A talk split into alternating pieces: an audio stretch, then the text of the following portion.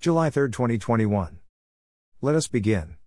Being fraught with inability to achieve our goals has been discouraging to say the least, but we have more up our sleeve and we continue. There is no giving up. We aim to cause the least amount of stress upon the masses, but we must forge ahead. I would like to speak today of adventure into the unknown. This is a term most often used for deep sea diving and space exploration. Man thinks he has charted most everything on the surface of Earth. The seas and oceans hold many more surprises, and there are those who accept this challenge. The space exploration also holds many surprises and await those who feel so inclined. There is much more than your own universe. Millions of planets are in existence, and they are only the ones you can see, for there are many existing in different dimensions that are as real as your own. In God's heaven, there are many mansions, and all of them are not in your dimension. Life is abundant, and this includes many types of life you do not yet know of. There are many ways to express God and His creation show this. Let us talk about the unknown closer to home, and I mean the parts of yourself that you have not thought of as yet. The wonder that is your mind, or your brain still holds unknowns, and you are using much more than the 10% that has been discussed. It is active and speaks to you in its own language, but largely is ignored. You have perceptions that are stored in your memory that were put there by your previous awareness, and you can call upon them when you wish. These include perceptions concerning people, places, and situations.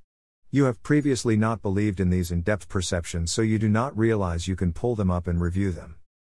Suppose there is a person you have focused on and have questions about.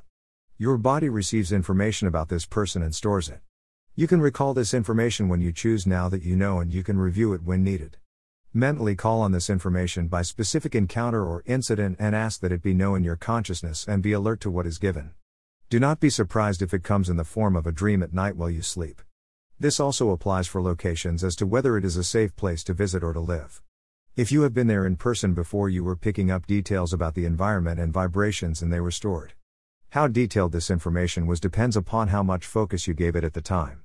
You might also try this for relationships, although your wants and desires tend to distort what you see as truth in this instance.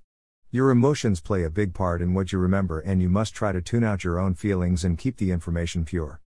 This memory can be and is combined with current perceptions upon what is asked for, and it is ready to make life much more interesting for you in facts concerning most everything. You, as yet, do not realize what you possess in your DNA, mind, and body. They are a most magnificent creation by God and are gifts of great magnitude to your form of God's expression. I leave you now to think on these things and explore the possibilities that are open to you to use in your journey. Explore the unknown for life can be exceptionally rewarding and exciting.